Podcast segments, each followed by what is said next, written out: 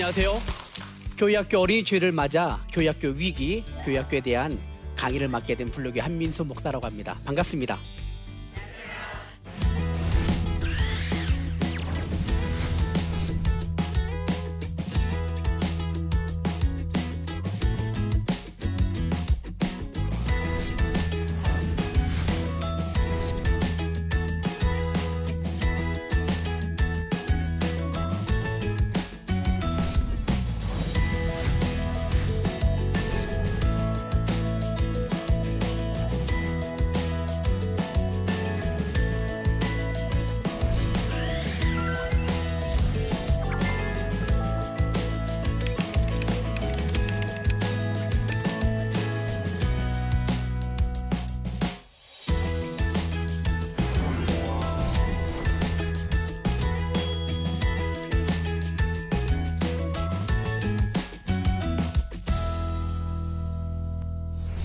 지금 한국 교회가 참 위기라고 말합니다. 특별히 교회 학교가. 왜 위기일까? 열심히 우리 선배님들이 달려왔는데 잠깐 주춤하고 있는 이 시기를 우리 위기라고 말하지만 저는 지금을 하프타임이라고 말하고 싶어요. 축구 경기에서 전반전을 열심히 달렸잖아요. 그런데 잠깐의 이 휴식 시간 15분이 새로운 후반전을 맞이하는 것처럼 오히려 지금이 기회다. 저는 이렇게 말하고 싶습니다. 여러분 한국 교회 부흥하기를 원하시죠? 그럼 여러분 열심히 어, 기도하시고 이 시간에 동참해 주셨으면 어, 감사하겠습니다. 아, 여러분들께 제가 잠깐 노래를 한 곡 할 거예요. 저랑 같이 하면 됩니다. 자, 혹시 초등학교 1학년 때부터 학교에 딱 들어왔을 때 깊은 산속 옹달새 많이 불러보셨죠? 같이 합니다. 깊은 산속 옹달샘 누가 와서 먹나요? 깊은 산속 옹달샘 누가 와서 먹나요? 새벽에 토끼가 눈 비비고 일어나 세수하러 왔다가 물만 먹고 가지요. 자, 보세요. 깊은 산속 옹달샘 토끼가 뭐 타러 갔죠? 세수하러? 물 먹으러? 왜? 세수하러 왔던 이 토끼가 왜 물만 먹고 갔을까요? 목적을 잃어버렸어요. 목적을 잃어버렸기 때문에 세수하러 왔던 이 토끼가 물만 먹고 갑니다. 그런데 토끼가 한 가지 잘한 것이 있어요. 무엇을 잘했을까요? 새벽에 일어난 거예요. 아주 부지런했죠. 그런데 새벽에 일어나서 열심히 와서 탁 세수하려고 했지만 물이 너무 먹고 싶어서 물만 먹고 갔잖아요. 근데 이것을 누군가 보고 있었어요. 그게 누구일까요? 하나님은 보고 있었습니다. 한국 교회가 우리 아이들이 어른들이 예배 드리러 왔어요. 하나님께 영광 드리러 왔거든요. 그런데 물만 먹고 가게 된 겁니다. 목적을 잃어버렸다. 이게 첫 번째 아쉬움입니다. 여러분들은 저를 보았을 때 어떤 이미지였습니까? 저는 여러분들을 보았을 때 어떤 이미지인지를 딱 알 수 있었어요. 이게 3초 블링크라는 말입니다. 처음 보았을 때 이미지가 상대방을 어떻게 좌우하느냐. 그럼 여러분에게 제가 질문하고 싶어요. 여러분의 교회는 어떤 이미지입니까? 저희들이 새가족과 어린아이들을 교회 안으로 끌어들이기 위해서 요즘 하고 있는 정책 중에 하나가 방법 중에 하나가 새가족을 주방 안으로 집어 넣어라 이런 말이 있어요. 무슨 말이냐? 새가족이 딱 교회로 왔잖아요. 새가족이 여러분 집에 들어왔어요. 손님이 왔어요. 그러면 이 손님이 딱 문 앞에 현관에 서 있습니다. 근데 어떤 손님은 현관에 있다가 음, 분위기를 보고 그냥 가요. 근데 어떤 분은 어 제가 들어가도 되죠? 어, 거실에 앉습니다. 또 어떤 분은 자기가 물을 떠서 먹어요.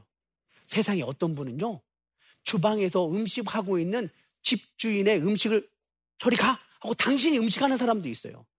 바로 어떤 분위기를 만드느냐에 따라서 주방 안까지 들어가는 게 하는 방법이 바로 교회 학교를 부흥시키는 방법입니다. 이미지를 바꿔야 돼요. 딱 들어왔을 때 이 교회는 어떤 이미지인가? 이 교회는 정말 내가 내 자식을 맡겨도 될 이미지인가? 어떤 한 아이가 열심히 교회를 다녔어요. 근데 3년 동안 아무도 이 아이에 대해서 아무도 관심을 갖지 않는다는 거예요. 그래서 아이가 한 번은 머리를 썼습니다. 어떻게 할까 고민하다가 모자를 쓰고 맨 앞자리에 앉았어요. 이게 목사님께서 자꾸 눈에 거슬리는 거예요. 설교하시다가 자꾸 쳐다보고 하시다가 쳐다보고 설교가 끝났습니다. 다 나갔어요. 이 아이가 이제 걸어 나가니까 그때서야 목사님이 손을 내밀더래요. 이 아이도 자기를 알아봐 준다고 기뻐서 손을 들고 안녕하세요 인사를 했는데 목사님 이렇게 말씀하시더래요. 다음부터 예배 드릴 때는 모자 쓰고 오는 것이 아니야. 이렇게 말하는 거예요. 이 아이 그러더라고요. 목사님, 제가 이 교회에 3년 동안 다녔는데 아무도 저에게 손을 내밀어 준 사람이 없었습니다. 무관심. 한국교회 교회학교 위기는 무관심입니다. 어른들도 무관심이고 아이들도 무관심이라는 것이죠. 그래서 이런 것들을 어떻게 해야 되느냐, 어떻게 변화가 되어야 되느냐, 이것을 우리가 같이 고민해 보자고 하는 것이죠. 그래서 우리는 세 가지를 점검해야 됩니다. 따라서 하겠습니다. 열정, 열정. 목표. 목표. 세 번째는 나중에 알려드릴게요. 한국 교회에 열정이 없는 교회는 없어요. 모든 개척교회, 중소형 교회 목사님들이 다 열정을 가지고 있습니다. 그런데 열정이 있는데 왜 부응이 안 될까요? 여러분 교회에 전사님들, 부장, 선생님 혹은 교사들이 열정이 없습니까? 열정마저 식어버렸다면 우리는 더 이상 할 말이 없습니다. 근데 두 번째가 중요한 거예요.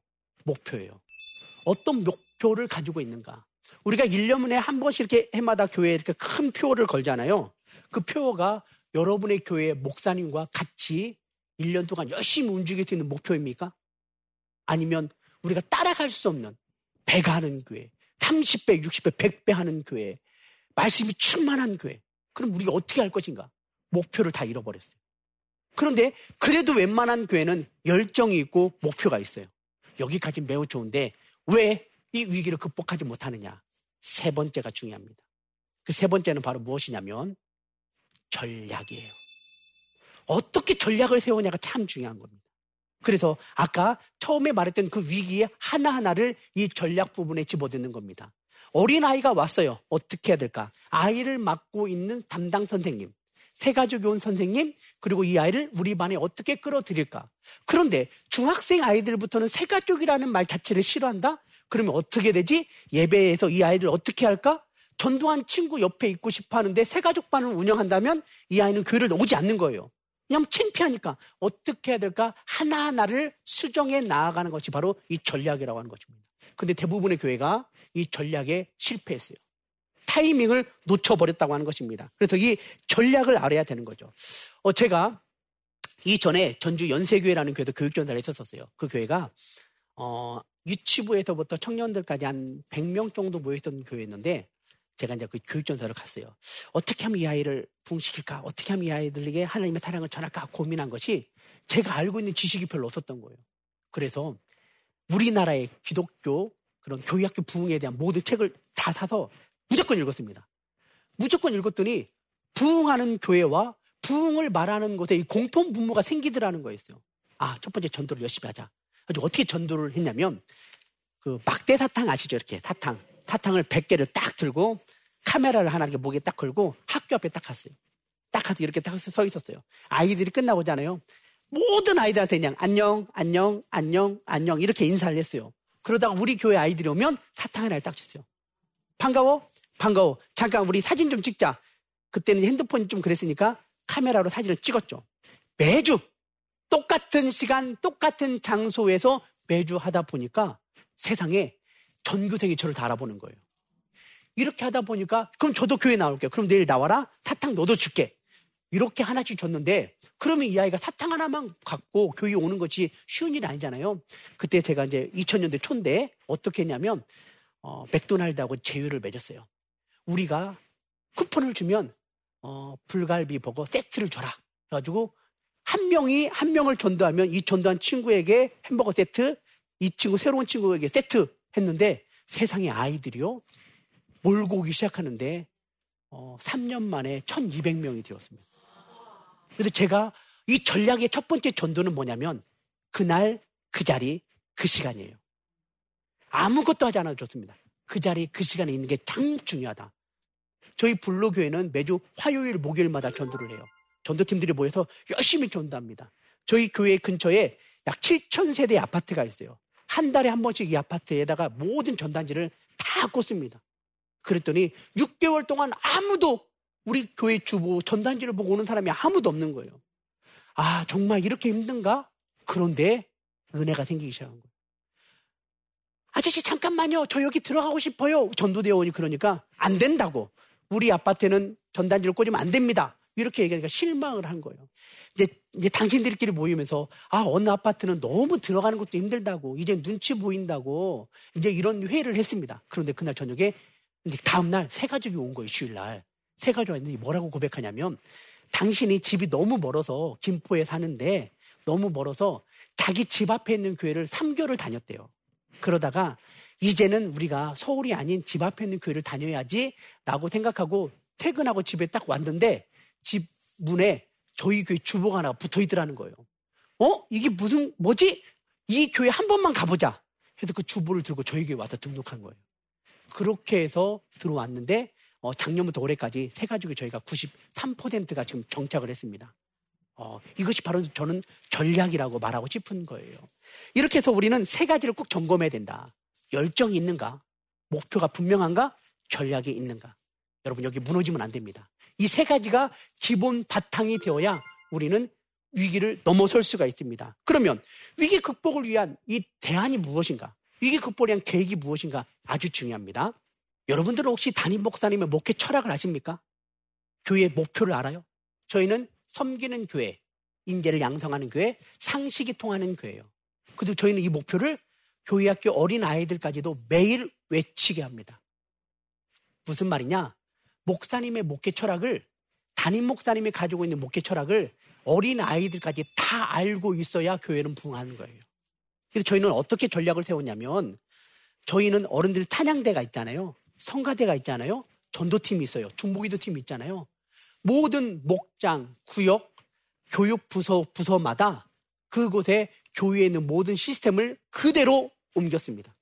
그대로 옮겨서 거기에서 우리가 하는 이야기들을 그 아이들도 그대로 전달하게 되었어요.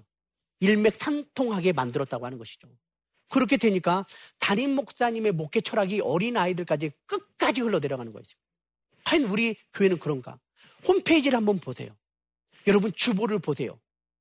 홍보하는 것일까요? 목회 철학일까요? 제가 사실 정말 많이 고민한 것이 바로 이 부분이었었습니다. 왜냐하면 교회학교에 조직을 세우는데 교회학교에 많은 활동이 있는데 이것을 어떻게 할 것인가? 아이를 위할까? 아니면 교회 전체 시스템을 위할까를 고, 고민하기 시작한 거예요. 그 고민의 결과가 함께 가자. 여러분 어린 아이들과 같이 예배를 드리죠. 그럼 어린 아이들 태도가 어떻습니까? 아주 좋죠. 처음부터 끝까지 막 레이저 광선이 나가면서 아멘, 아멘 이렇게 하죠. 그렇지 않는다라는 거죠. 왜 그런지 아십니까? 모르기 때문에. 찬양을 모르고 또한 이 분위기를 모르기 때문에. 그래서 저희는 어떻게 하느냐? 저희가 부르는 노래를 어린 아이들도 한 달에 한 곡 정도는 아는 곡을 가르칩니다. 찬송가를 부르게 해요. 또한 어린 아이들이 부르는 찬양을 저희가 같이 부릅니다. 박수는 기본 박수가 있어요. 기본은 박수는 와 그 다음 방송국에서 하는 박수고요. 딱 어깨 넓이에 손을 이렇게 쫙쫙 벌려주는 거예요. 왜냐하면 이렇게 손을 벌려줘야 아이들이 따라서 합니다. 예수님 사랑이 넘쳐요. 예수님 사랑이 넘쳐요. 예수님 사랑이 넘쳐요. 나의 마음에 엄지, 어깨, one, two, three, four. 예수님 사랑이 넘쳐요. 예수님 사랑이 넘쳐요. 예수님 사랑이 넘쳐요. 나의 마음에 엄지, 어깨, 무릎, 엉덩이, 머리, 입 벌려, 혀 내놔, 에, 에, 돌아! 해서 에, 에, 에, 막 이렇게. 이 노래를요, 공부 못한 아이, 키 작은 아이, 못생긴 아이, 돈 없는 아이, 아무 상관이 없습니다. 누구나 와서 함께 할 수 있는 이런 예배로 만들었어요. 그리고 예배를 제가 가만히 보니까 교회 구조를 다 맞추다 보니까 어른들이 교회에 와서 와서 이렇게 기도해요. 하나님, 제가 왔어요. 열심히 기도하는데 그분들을 가만히 보니까 10분 이상을 기도하지 않더라고요. 한 1분 기도하고 눈을 딱 떠요. 그리고 뭐 하는지 아십니까? 주보를 쳐다보는 거예요. 주보를 쳐다보면서 뭐 하시는지 아시죠? 아, 오타를 찾는 거예요. 그 자기가 헌금을 냈으면 자기 이름을 찾더라는 거예요. 가만히 보니까 동글라미 쳐가면서 그리고 나서 나름대로 주부를 다 찾았으면 그 다음 뭘 하냐면 세상에 두리번 두리번 누가 왔나 그 추적 체크하고 있는 걸 보게 됐어요. 안 되겠다. 저 사람들을 기도하고 재밌게 만들자. 근데 이것이 주일학교 똑같았어요. 새 친구도 여러, 여러분이 왔어요. 그런데 아무 찬양도 모르고 아무것도 모르는 애들이 그냥 우두거니 앉아 있다가 자 찬양합시다. 할렐루야. 뭐지? 자 찬양합니다. 아름다운 마음들이 모였어 주의 은혜. 이거 뭐지? 안 되겠다. 저 아이들의 마음을 움직이자. 해서 했던 거지. 저희가 아이들과 오프닝 게임을 하기 시작했습니다. 자 게임은 아주 간단합니다. 한 가지 할게요. 왜냐하면 이것을 저희는 전교인 통일을 시켰어요. 그래서 오후 예배는요 제가 제 옆에 컵라면을 싸놓고요 사탕 음료수 딱 싸놓고 자 할렐루야! 아멘을 외쳐야 되는 거예요. 할렐루야! 자이 시간 우리 신나는 게임을 하도록 하겠습니다. 딱 해서 손을 이렇게 펼쳐보세요. 할렐루야! 해보세요. 시작! 할렐루야! 또 할렐루야는 반대입니다. 시작! 할렐루야! 좋습니다. 자 준비 시작하면 할렐루야! 할렐루야를 아무 면을 마음대로 하십시오. 이건 안 됩니다 아무 면을 하시면서 저랑 똑같으면 안 되는 거예요. 죽는 거예요. 자, 해봅니다. 준비. 시작. 할렐루야. 예, 좋습니다. 시작. 할렐루야. 시작. 할렐루야. 해서 1등을 뽑았어요. 1등 뽑아서 컵라면을 딱 줬습니다. 그리고 매주 1등을 한 명씩 뽑기 시작했더니 이 예배가 살아 움직이기 시작하는 거예요. 그래서, 아, 바로 이거구나. 위기 극복을 위해서 모든 예배를 통일했더니 나름대로 움직임이 달라진다는 걸 알게 되었습니다. 그 다음에 무엇이냐? 이 장점을 살려야 되는데 어떻게 장점을 살릴까를 고민하게 된 거예요. 여러분, 우리 아이들의 특징이 뭔지 아십니까? 아이들은요, 스펀지라고 해요. 뭐든지 다 빨아들입니다. 그런데, 어, 무엇을 빨아들일까요? 부모님을 빨아들이는 거예요. 부모님이 예배 드리는 걸 다 빨아들입니다. 근데 제가 가장 하면 안 되는 것 중에 하나가 예배 시간에 아이에게 너는 조용히 있어 라고 말하면서 핸드폰 주는 부모. 먹을 것 주는 부모는 저희는 나가라고 합니다, 차라리. 나가서 밑에서 차라리 놀다 오시라고. 아이들이 그렇게 예배를 드리기 시작하니까 완전히 그것을 흡수해버렸어요. 어른들의 특징이 뭔지 무엇이 아십니까? 어른들은 저는 콘크리트라고 말하고 싶어요. 벽돌. 절대 깨지지 않아요. 절대 바뀌지 않아요. 청년들은 특징이 뭔지 아십니까? 청년들은 밀가루예요. 물을 넣을 때와 넣지 않을 때와 수시로 바뀝니다. 반죽하는 대로 바뀌어요.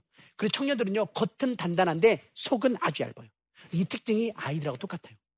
지금은 개인주의잖아요. 이기주의인데 여러분 보시죠. 사이버 공간에도 혼자 있는 것을 원합니까? 원치 않습니까? 원치 않아요. 그 안에서 자기들끼리 세력을 가지고 있어요. 그래서 그것을 잘 살려야 되는 겁니다. 이것을 살리지 못하면 우리는 그냥 주저앉을 수밖에 없어요. 그래서 어, 기러기들이 날아갈 때 보면 이 기러기들은 약 15도의 각도로 이렇게 날아가요. 앞에 있는 기러기가 대장이에요. 양쪽 좌우로 그 다음부터인데 여러분들 기러기 날 때 좀 시끄러운 소리 들으셨죠?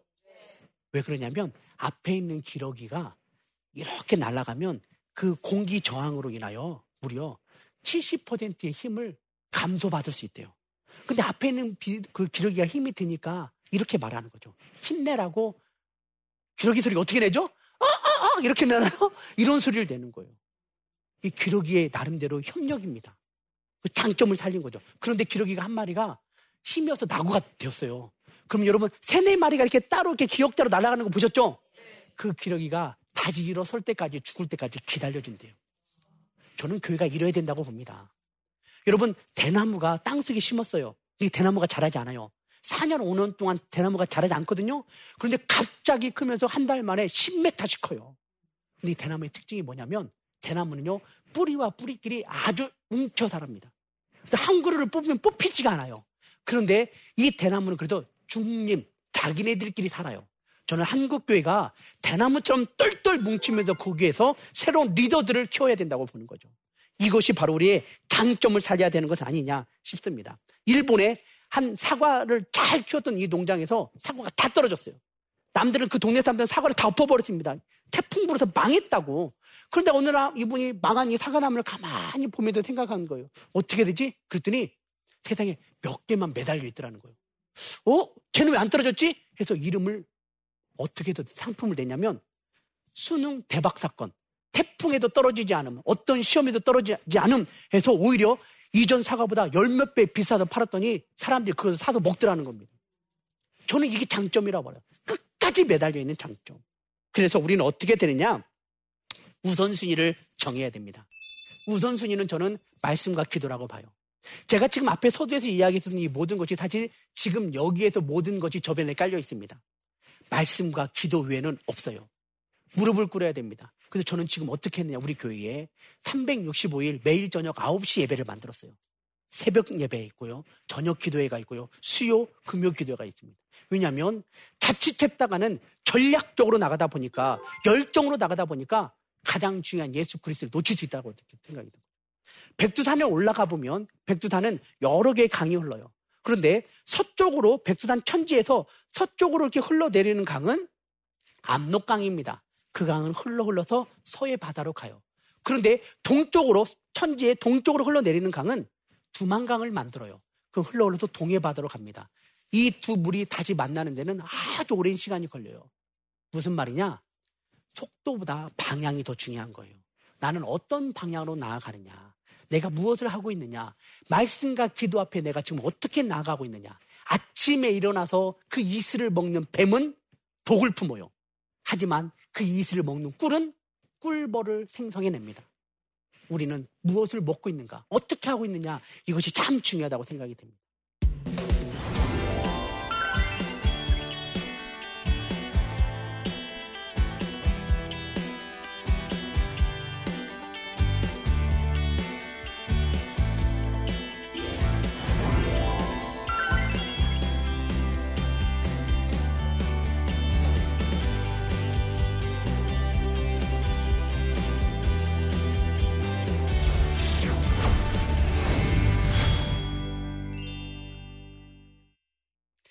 제 강의에 질문이 있어서 몇 가지 질문을 보고 함께 이야기를 나누도록 하겠습니다.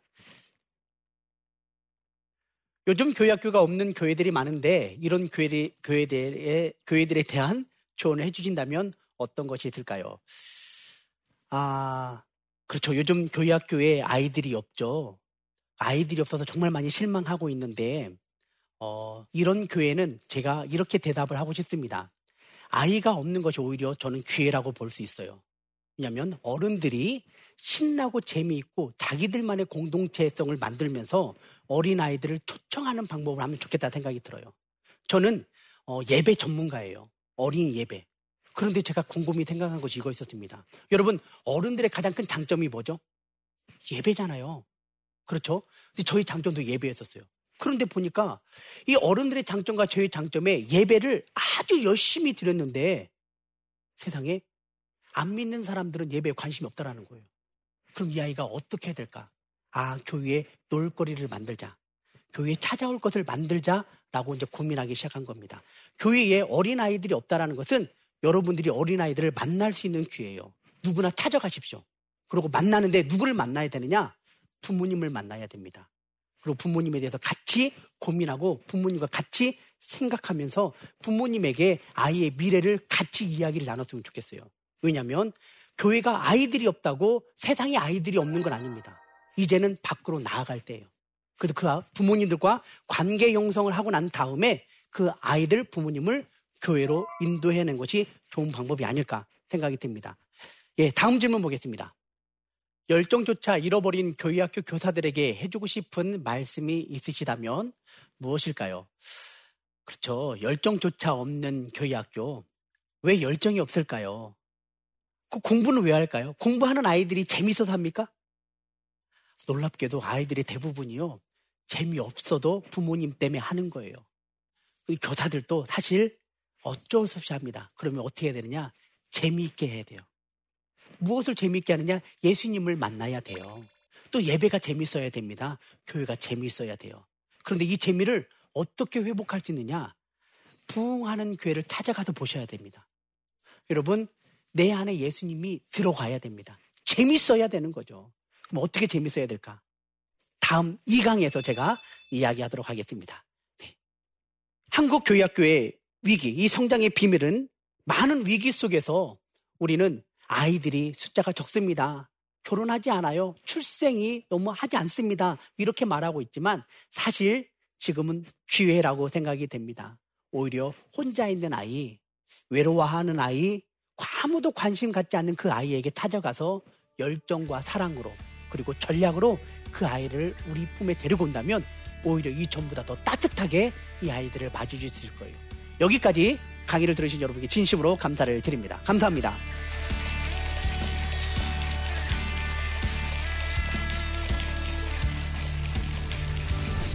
3번, 2번 시작.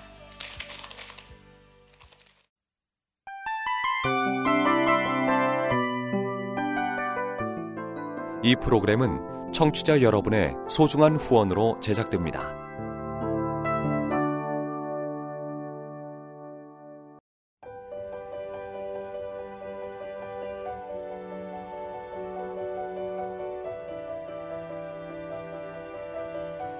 세상에는 수많은 교회들이 있지만 더 깊이 있는 말씀 강해를 찾기 위해 크기로만 교회를 선정하지 않습니다. 보다 좋은 영적 콘텐츠를 더 많이 나누기 위해 방송비를 받지 않습니다. 1년 365일 복음만 전하고 싶어서 우리는 광고를 하지 않습니다. 온누리의 복음을 땅끝까지 CGN TV와 함께 땅끝 성교사가 되주세요